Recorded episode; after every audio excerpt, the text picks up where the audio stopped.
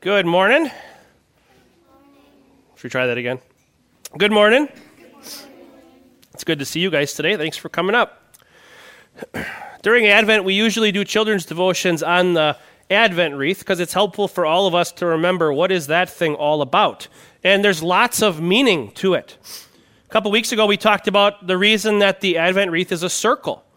Because, like a circle really doesn't have a beginning or an end, God's love for us has no beginning, it has no end. They're usually made out of some sort of evergreen branches. Remember why?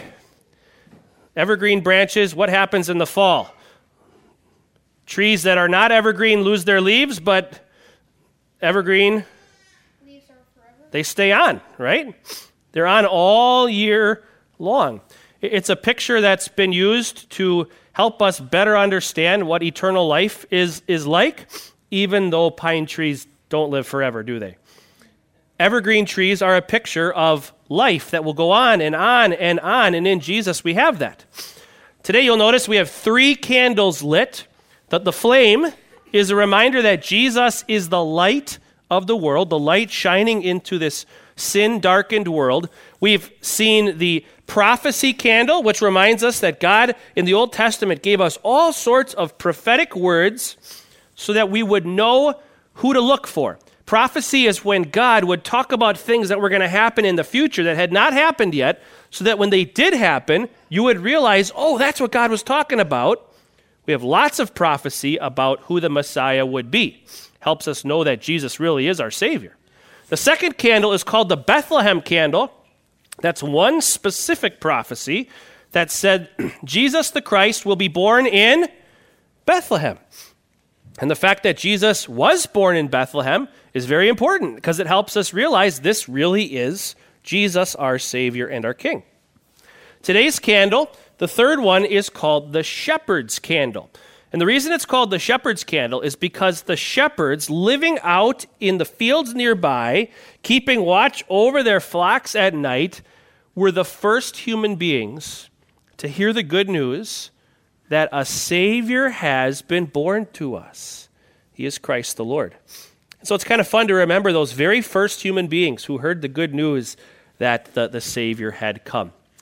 We'll thank our God for wonderful pictures like an Advent wreath to help us remember how we know Jesus is our Savior and ask Him to bless us as we listen to His word this morning. Let's pray. Heavenly Father, we, we thank you for your gift of prophecy that we could understand and believe exactly who Jesus is. You told us exactly what to look for, and in Jesus we see the Savior you promised. He was born in Bethlehem just as you promised. Help us to, to share the good news that a Savior has been born to us, just like your angels shared that message with the shepherds on Christmas morning. We pray these things in Jesus' name and ask you to bless us as we listen to your word today.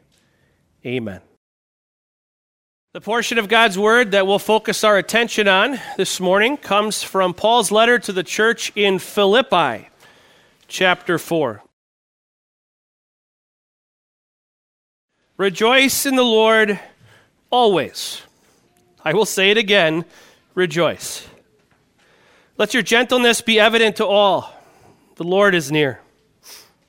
Do not be anxious about anything, but in everything, by prayer and petition, with thanksgiving, present your requests to God.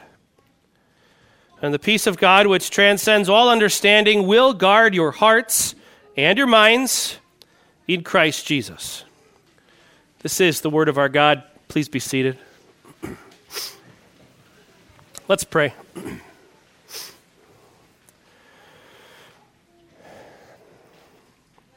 May the words of my mouth and the meditations of our hearts be pleasing in your sight, O Lord, our rock and our Redeemer. Amen. So, again, the, the theme for this year is, is when the Lord comes, he humbles himself, he humbles his people, he humbles his enemies. Just a quick review. The beauty of that first one, that when the Lord comes, he humbles himself, is, is about as counter our way of thinking as you can get. When we think of power, we think of strength that is overwhelming. And yet, what did the infinitely powerful God of overwhelming strength do? He became a helpless baby. That, that doesn't make sense to us. If God was going to come and fix the problem of sin, maybe our minds would think that the almighty, all powerful God would, would come with all his might and power on full display. But instead, he's born a little baby, completely reliant on his mother, humble, humbly walking under God's law every single day of his life, perfect and full submission to his father's law every single moment, humbling himself even to death, yes, death on a cross, the most humiliating of all forms of death. It's a mind boggling thing that God would reveal his glory, his power, hidden in apparent weakness. But of course, he did this for you and for me because we are so desperately in need of his help. That's why when the Lord comes, he humbles his people because we need to be humbled. We need to be shown our intense need for his help. We need to be so clearly humbled that we realize we have no hope of heaven without the humble Christ child who, lived and walked under God's law and offered himself as an atoning sacrifice for the sins of the world, certainly for us. And so there's clear comfort in those two themes. Today's might be a bit of a head scratcher at first. Where's the comfort here? Where's the comfort in the fact that when the Lord comes, he humbles his enemies, as we summarized before the Zephaniah reading, those who reject his free grace? Where's the comfort in knowing that God rejects and will humble those who reject him? Well, our lesson from Philippians chapter 4 is going to help us to see that today. Philippi is a unique city. Philippi is in Greece, northeastern portion of Greece, often called Macedonia. And forgive me if I'm stating the obvious, but Greece is not Italy. These are different places, right? What makes it interesting is that at the time of Paul, Philippi was a little Rome. It was just like Rome, and yet it was in Greece, not in Italy. It was a very, very Roman city. I'll, spare you a, long, long history lesson, but there's some names that you've probably heard of if you have a very basic understanding of ancient history, starting with Julius Caesar. He was assassinated by a man named Brutus. You ever heard the Latin phrase, et tu, Brute? What Julius Caesar supposedly uttered as he was being murdered by this supposed friend, Brutus.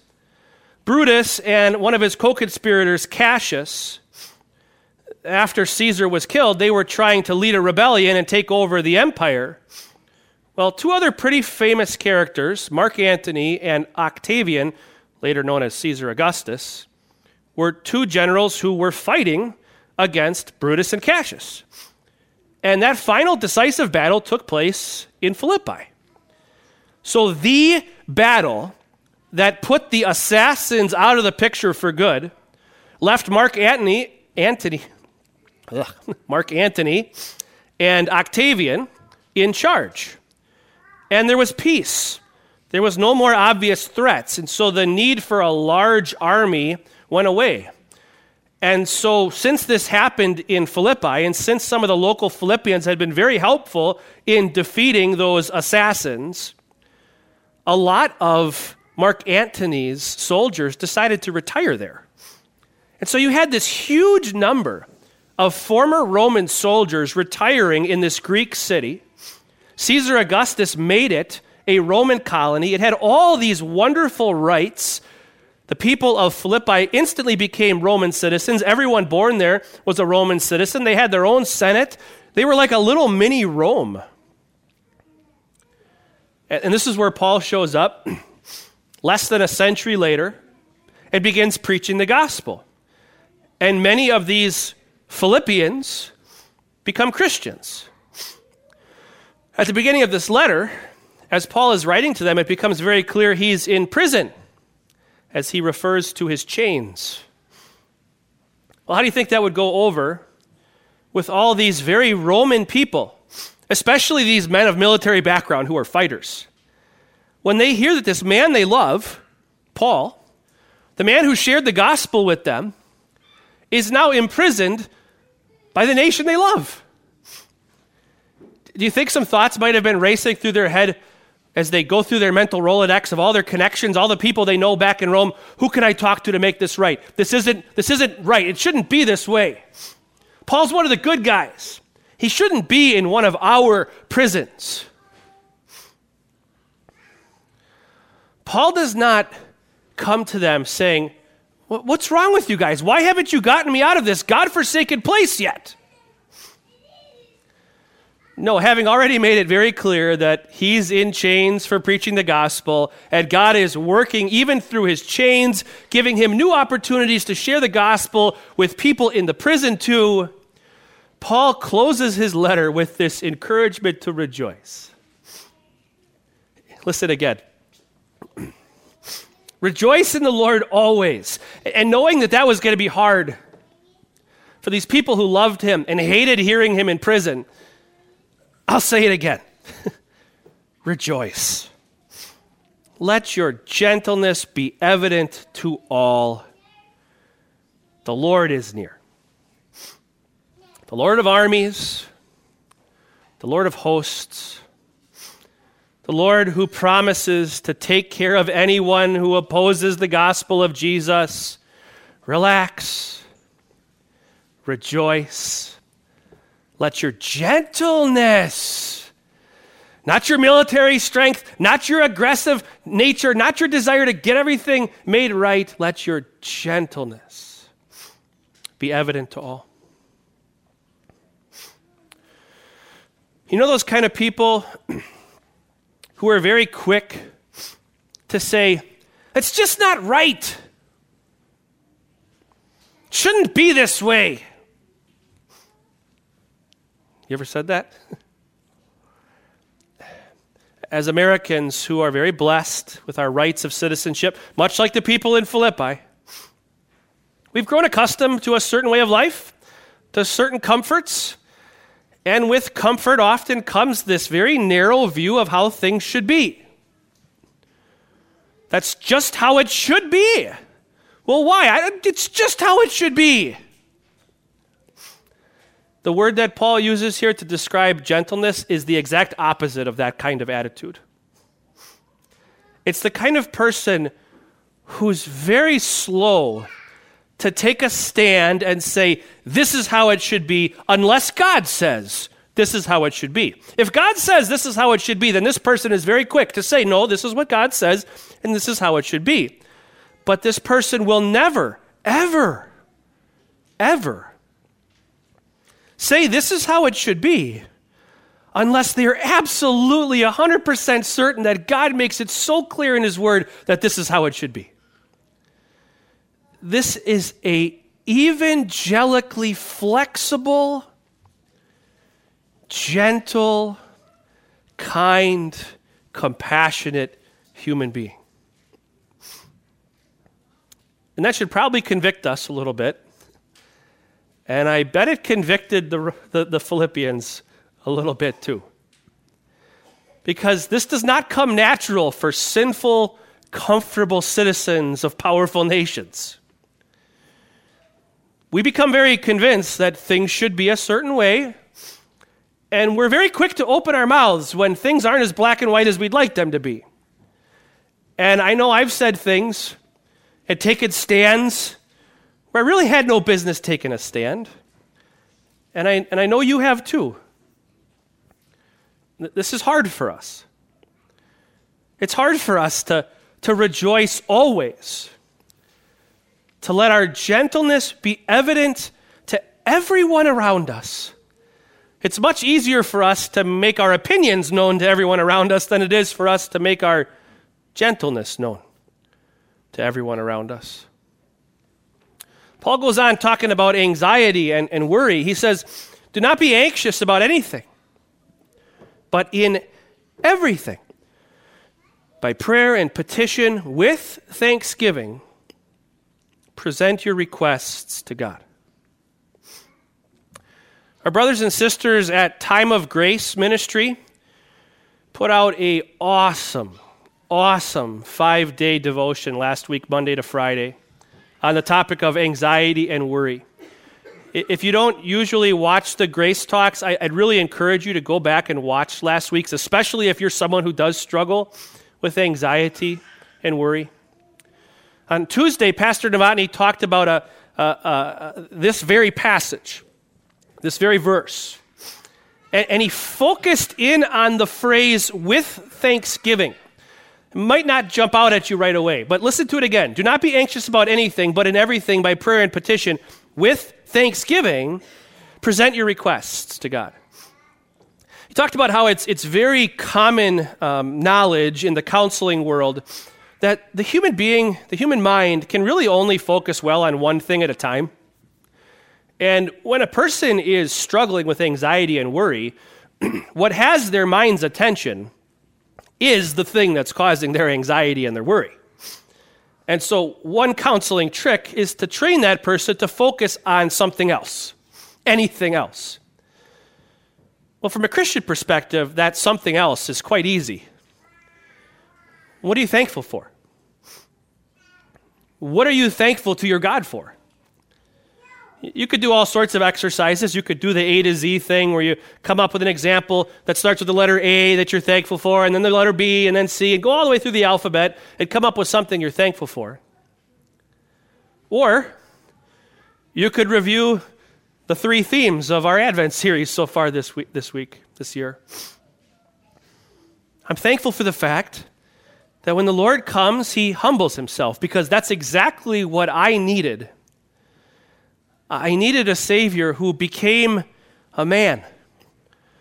So he could do what God expects us to do live perfectly under the law, so that he would be able to actually die the, the death that I deserve, suffer the hell that I deserve.